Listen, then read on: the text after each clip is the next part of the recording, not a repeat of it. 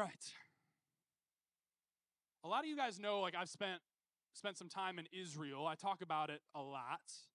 I lived there in college.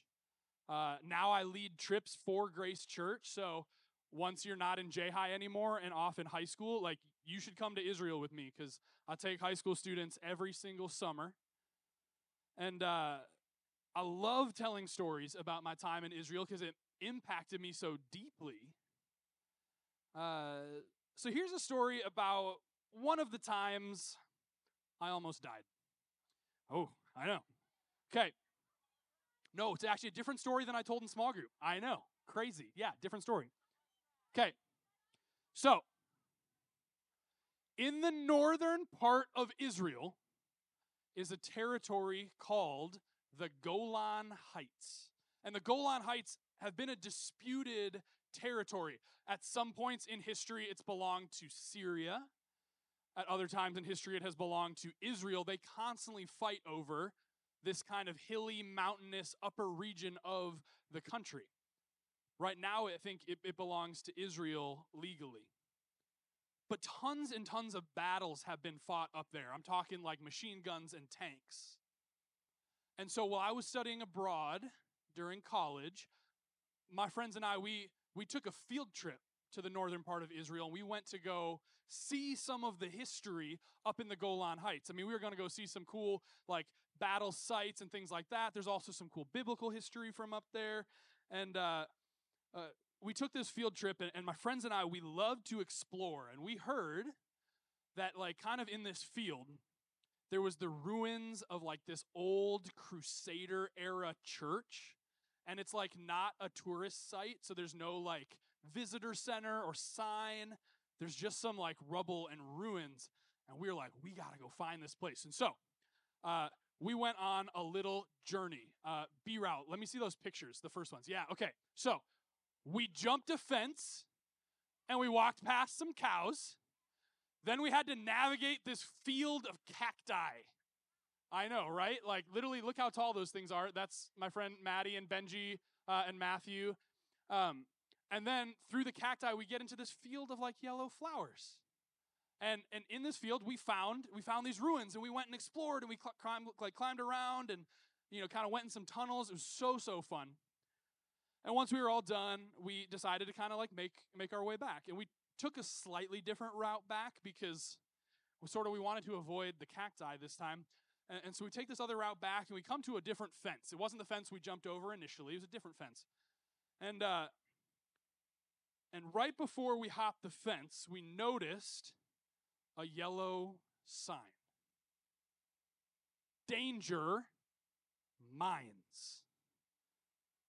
We froze. A landmine is a bomb that gets buried underground.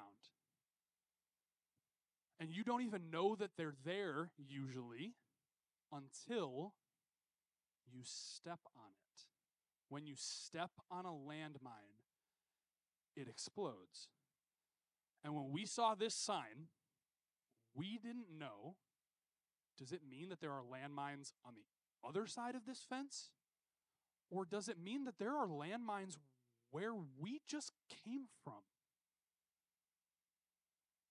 And so we like fell silent and we turned around and very carefully we retraced our steps back to the ruins and then went back the like the way we came initially through the cacti and like sweating the whole time.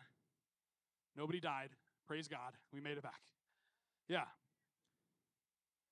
Whew. Why do I start there? Why do I start with a story? I think it's because I think it's because you I think it is because you are walking through a field of landmines right now and you don't even know it yet.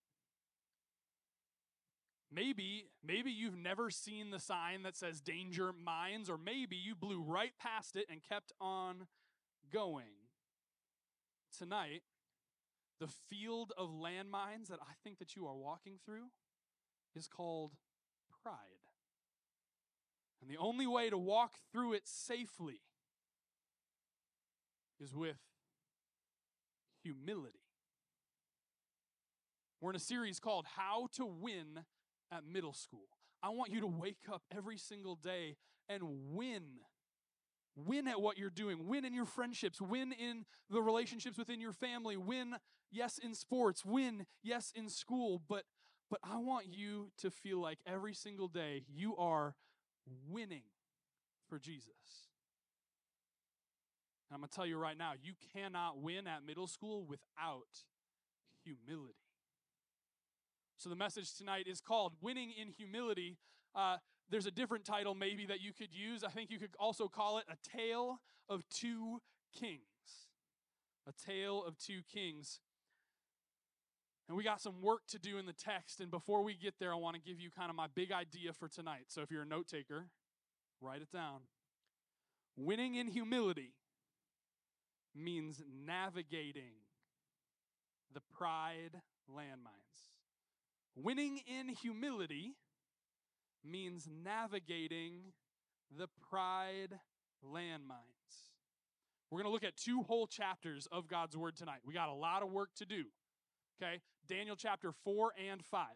So, Bible's open. Go ahead and get there.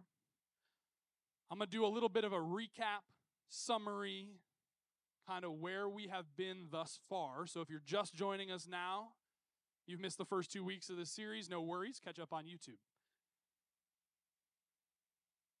Israel, God's people, were taken into exile by the Babylonian Empire. King Nebuchadnezzar, he deported all these people, brought them to his country. Remember, an exile is someone who is forcibly taken from their home.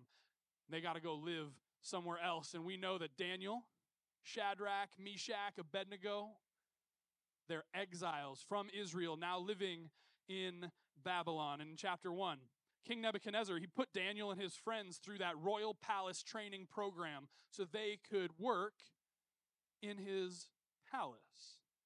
But through that whole process, they stayed loyal to God. And then in chapter 2, Nebuchadnezzar has this dream about this statue, and Daniel is able to interpret that dream, tell him what it meant. Daniel's power and influence within the country grows. And then in chapter 3, like we heard last week from Ryan, Shadrach, Meshach, and Abednego are put in a situation where their options are worship this idol or die. And they choose to stay loyal to God, and their witness, their witness causes other people, including King Nebuchadnezzar, to praise God. But when we get to chapter 4, some things have changed. And this is actually the hard part about reading your Bible is the Bible actually doesn't even tell you that things changed pretty dramatically between chapters 3 and 4. Chapter 4 is all about Nebuchadnezzar, but it's a different Nebuchadnezzar from chapters 1 through 3, and you would never know. You actually have to learn from studying history. And so what happened was Nebuchadnezzar II, who took Daniel and his friends from Israel, brought them to Babylon, gets assassinated and a new king replaces him. And in order to try and like convince everybody that he's the rightful king of Babylon, he takes Nebuchadnezzar's name, starts calling himself Nebuchadnezzar the Third. He's the new Nebuchadnezzar. And so chapters four and five are all about this new Nebuchadnezzar and his son Belshazzar. So, are we ready? A tale of two kings, Daniel 4 and 5.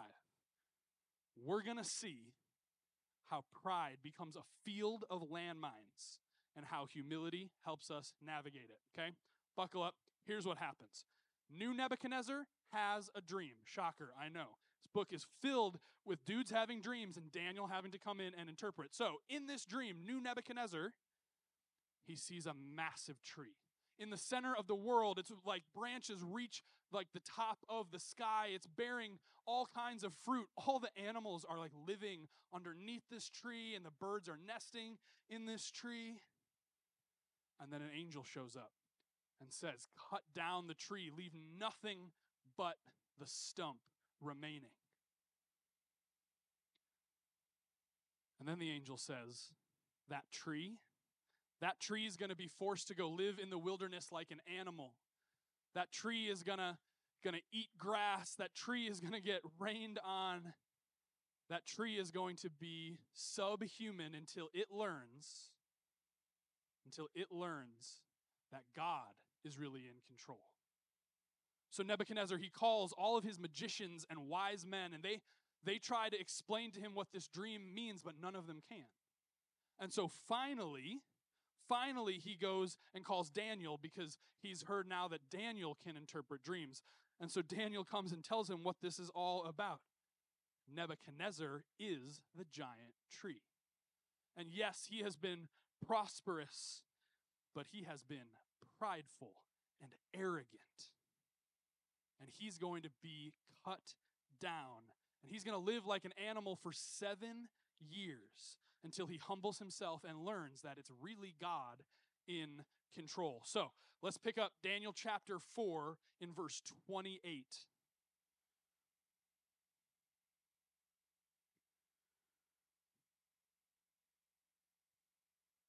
But all these things did happen to King Nebuchadnezzar 12 months later. So Daniel gives him the dream interpretation. Then a year later, he's taken a walk on the roof of his royal palace in Babylon. And as he looks out across the city, he says, Look at this great city of Babylon.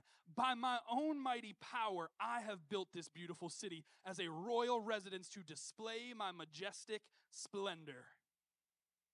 While these words were still in his mouth, a voice called down from heaven, O King Nebuchadnezzar, this message is for you. You no longer rule this kingdom. You will be driven from human society. You will live in the fields with the wild animals, and you will eat grass like a cow. Seven periods of time will pass while you live this way until you learn that the Most High rules over all the kingdoms of the world and gives them to anyone he chooses. That same hour, judgment was fulfilled, and Nebuchadnezzar was driven from human society, and he did eat grass like a cow, and he was drenched with the dew of heaven. He lived this way until his hair was as long as eagle's feathers, and his nails were like bird claws. After this time had passed, I, Nebuchadnezzar, looked up to heaven. My sanity returned, and I praised and worshiped the Most High and honored the one who lives forever. His rule is everlasting. His kingdom is eternal. That's chapter 4. And then it switches in chapter 5 to Nebuchadnezzar's son, Belshazzar. And we're going to see a little bit different response from Belshazzar. So many years later, Belshazzar, he's now throwing this party for a thousand people. And they're eating and they're drinking. And so he tells his servants, Hey, remember those people, Israel, that we brought into exile? Remember those people where we took over their city, we destroyed that temple that their God lived in? Yeah, yeah, yeah. Go get all of their gold and silver cups from that temple and bring them out, and we're going to party and we're going to use these cups to drink our wine. And as they're partying, as they're drinking, as they're mocking God, a hand appears in the courtroom and starts writing a message on the wall. And Belshazzar is like freaked out. Like a hand just appeared and started writing. And, and so he calls all of his magicians and calls all of his wise men. And none of them can figure out what this message on the wall is trying to say. And then Belshazzar's mom comes and is like, hey, like, your dad went to this guy named Daniel and he was able to tell him stuff. Maybe call him. So Belshazzar, he he brings Daniel in. And he's like, Daniel, I'll give you tons of gold and I'll give you tons of gifts and I'll make you like the third most powerful dude in all of Babylon if you can tell me what this means. So let's pick up in verse 17 of chapter 5. Daniel answered the king, Keep your gifts or give them to somebody else. But I'll tell you what the writing means. Your majesty, the most high God gave sovereignty, majesty, glory, and honor to your predecessor, Nebuchadnezzar. He made him so great that people of all races and nations and languages trembled before him in fear. He killed those he wanted to kill. He spared those he wanted to spare. He honored those he wanted to honor, and he disgraced those he wanted to disgrace. But when his heart and mind were puffed up with arrogance, he was brought down from his royal throne and stripped of his glory. He was driven from human society. He was given the mind of a wild animal, and he lived among the wild donkeys. He ate grass like a cow, and he was drenched with the dew of heaven until he learned that the Most High God rules over the kingdoms of the world and appoints anyone he desires to rule over them. You're his successor, O Belshazzar, and you knew all of this. Yet you have not humbled yourself, for you have proudly defied the Lord of heaven and have had these cups from his temple brought before you. And you and your nobles and your wives have been drinking wine from them and praising gods of silver, gold, bronze, iron, wood, and stone. Gods that don't see, that don't hear, that don't know anything at all. But you have not honored the God who gives you the breath of life and controls your destiny. And he goes on to explain that the message written on the wall meant that Belshazzar was going to be killed, his kingdom stripped, the Babylonian Empire crumble. And later that very night, Darius, the king of the Persian Empire, snuck soldiers into Belshazzar's palace, killed Belshazzar, and the Babylonian Empire was replaced with the Persians. All because Belshazzar was prideful and arrogant and mocked God and would not humble himself before God. That's two whole chapters of the Bible, two different kings, both prideful, but with different responses when God tried to check them on that pride. I want you to win at middle school. I want you to navigate those pride landmines. So let's talk about this minefield. This minefield of pride. And I want to talk about the minesweeper, the thing that will help you navigate that minefield. So, note takers, my first point tonight is this the minefield. The minefield. C.S. Lewis says that there is no fault which we are more unconscious of in ourselves than pride.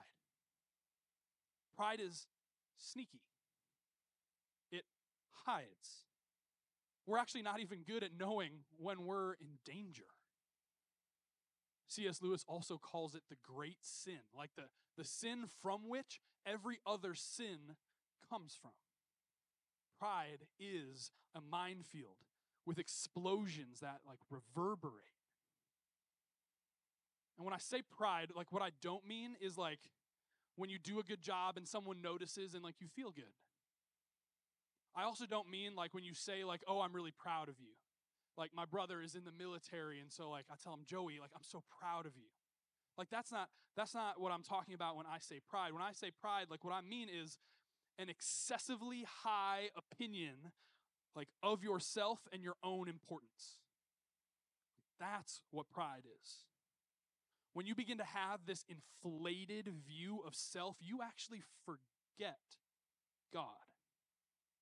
You become opposed to God.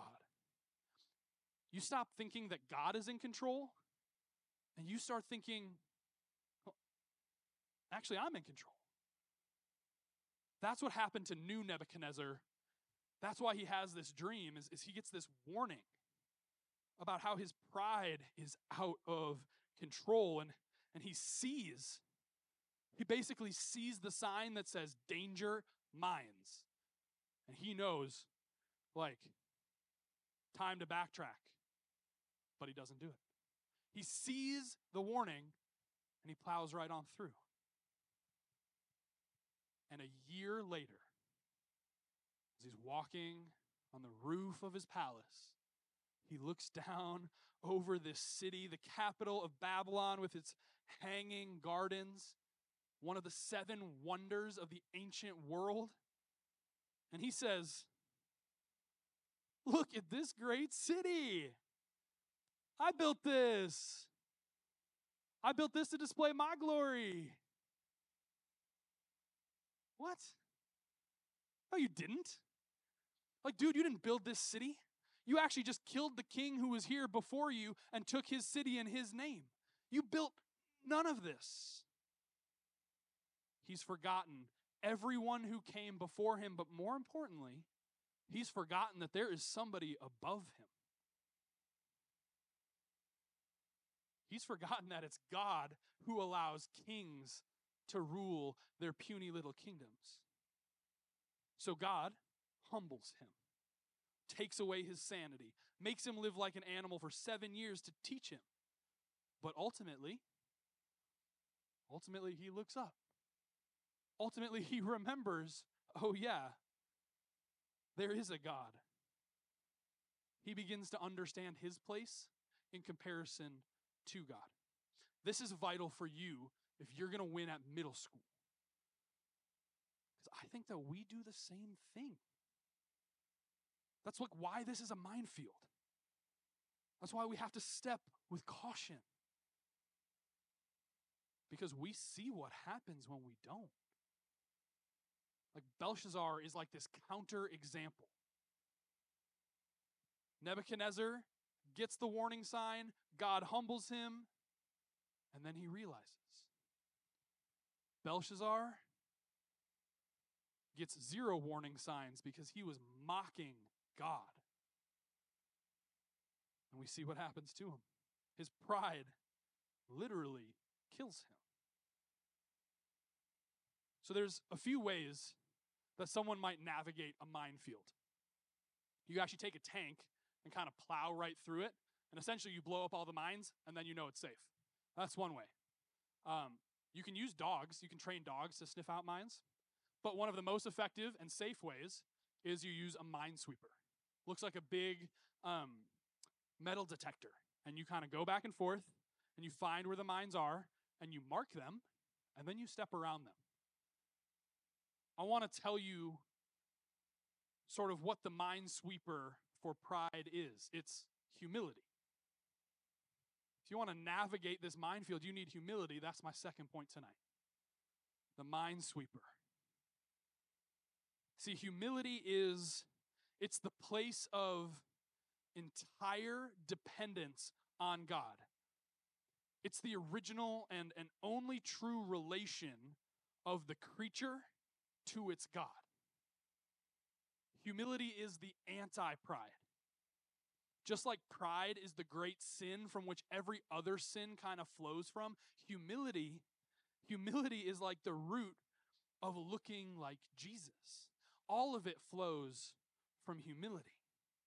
So if you want to avoid pride, you must be humble. You must be like Jesus. Look what it says in Philippians chapter 2. You must have the same attitude that Christ Jesus had. Though he was God, he didn't think equality with God was something to cling to. Instead, he gave up his divine privileges. He took the humble position of a slave and was born as a human being.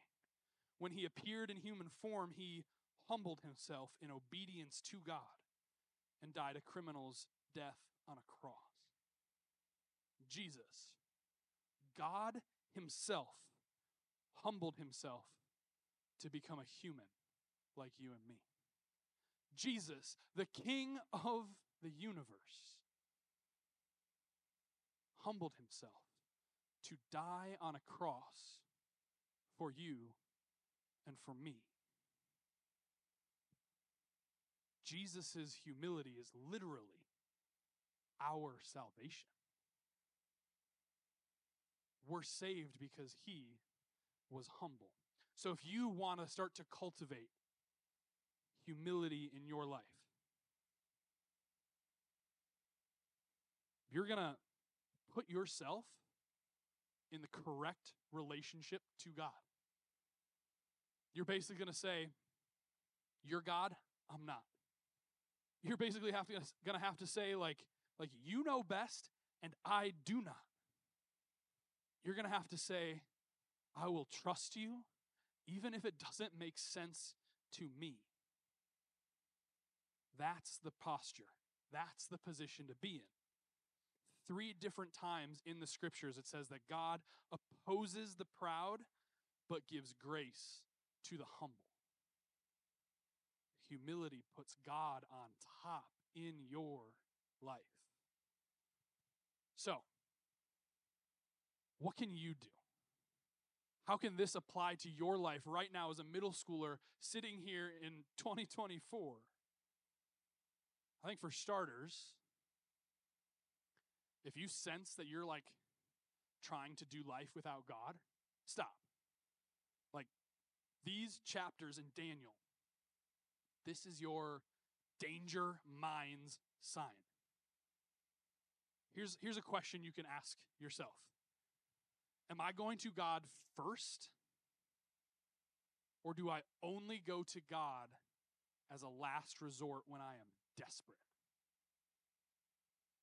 If your answer is, I only go to God as a last resort, then I think an application for you could be to, to start every single day in prayer and ask God, like, God, what do you want for me?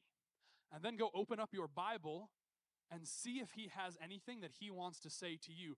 Hearing the voice of the Lord takes time, but the more practice you get, the clearer His voice becomes.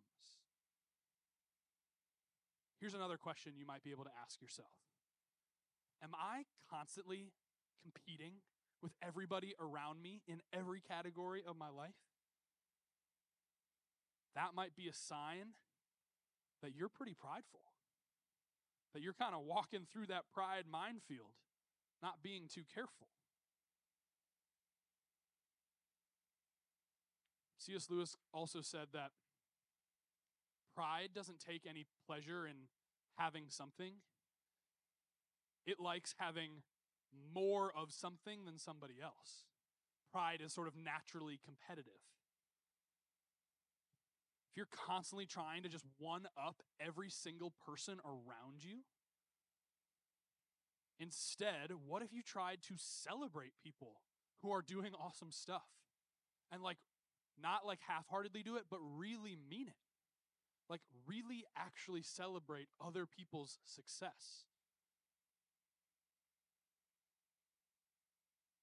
If you want to start cultivating humility in your life, if you really want to be humble, the first step is to realize that you are prideful. Step two is then to just stop thinking so much about yourself. Maybe you've heard it said humility isn't thinking less of yourself, it's just thinking of yourself less. I think I think that's how like new Nebuchadnezzar gained humility. Right? When he says like I looked up to heaven, my sanity returned, and I praised and I worshiped God.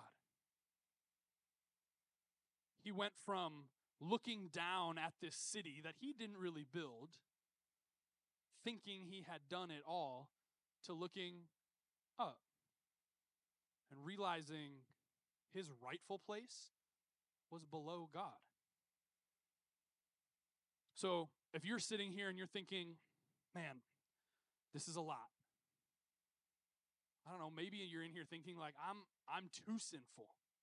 I'm too far gone in this pride minefield. Maybe you've seen some of these bombs kind of blow up in your face already. Maybe you're not even sure how you could turn it around at this point and start cultivating humility. Let me just remind you. Let me remind you of the gospel. Let me remind you of the good news of the kingdom of God. I'm going to do it by reading one more C.S. Lewis quote. If you listen to me preach, you're going to hear lots of C.S. Lewis. I love C.S. Lewis. I got one more C.S. Lewis quote. This one's from a book that maybe some of you have read. It's at least a series you've heard of. It's from the Chronicles of Narnia. And uh, this book is actually potentially my favorite, probably second favorite in the Chronicles of Narnia. It's called A Horse and His Boy. And uh, this book is, it, it takes place after The Lion, the Witch, and the Wardrobe, while Edmund and Susan and Peter and Lucy are, are the kings and the queens of Narnia and it tells the story about a, a horse, a talking horse named Bree. and a boy named Shasta, and how Bree and Shasta actually save Narnia from an invasion. And the scene that I want to read is right at the end of the book, and it's, it's when Bree meets Aslan face to face. And Bree, this talking horse who has been very, very prideful, gets humbled. But in the humbling of Bree, I believe that there is good news for you.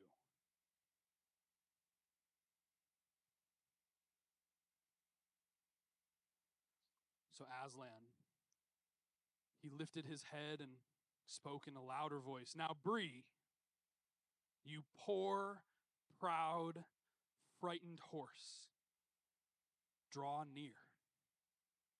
Nearer still, my son. Do not dare not to dare. Touch me, smell me. Here are my paws, here's my tail. These are my whiskers. I am a true beast. Aslan, said Bree in a shaken voice, I'm afraid I must have been rather a fool. Happy is the horse who knows that while he is still young. Do not dare not to dare. Whether you are just becoming aware of your pride or whether you know that you have been drowning in it. Maybe your sin struggle is something else and you know it's jealousy or it's lust. Maybe it's anger. Maybe you steal things. Maybe you're a compulsive liar. Whatever that thing is that you know has been keeping you from Jesus, do not dare not to dare.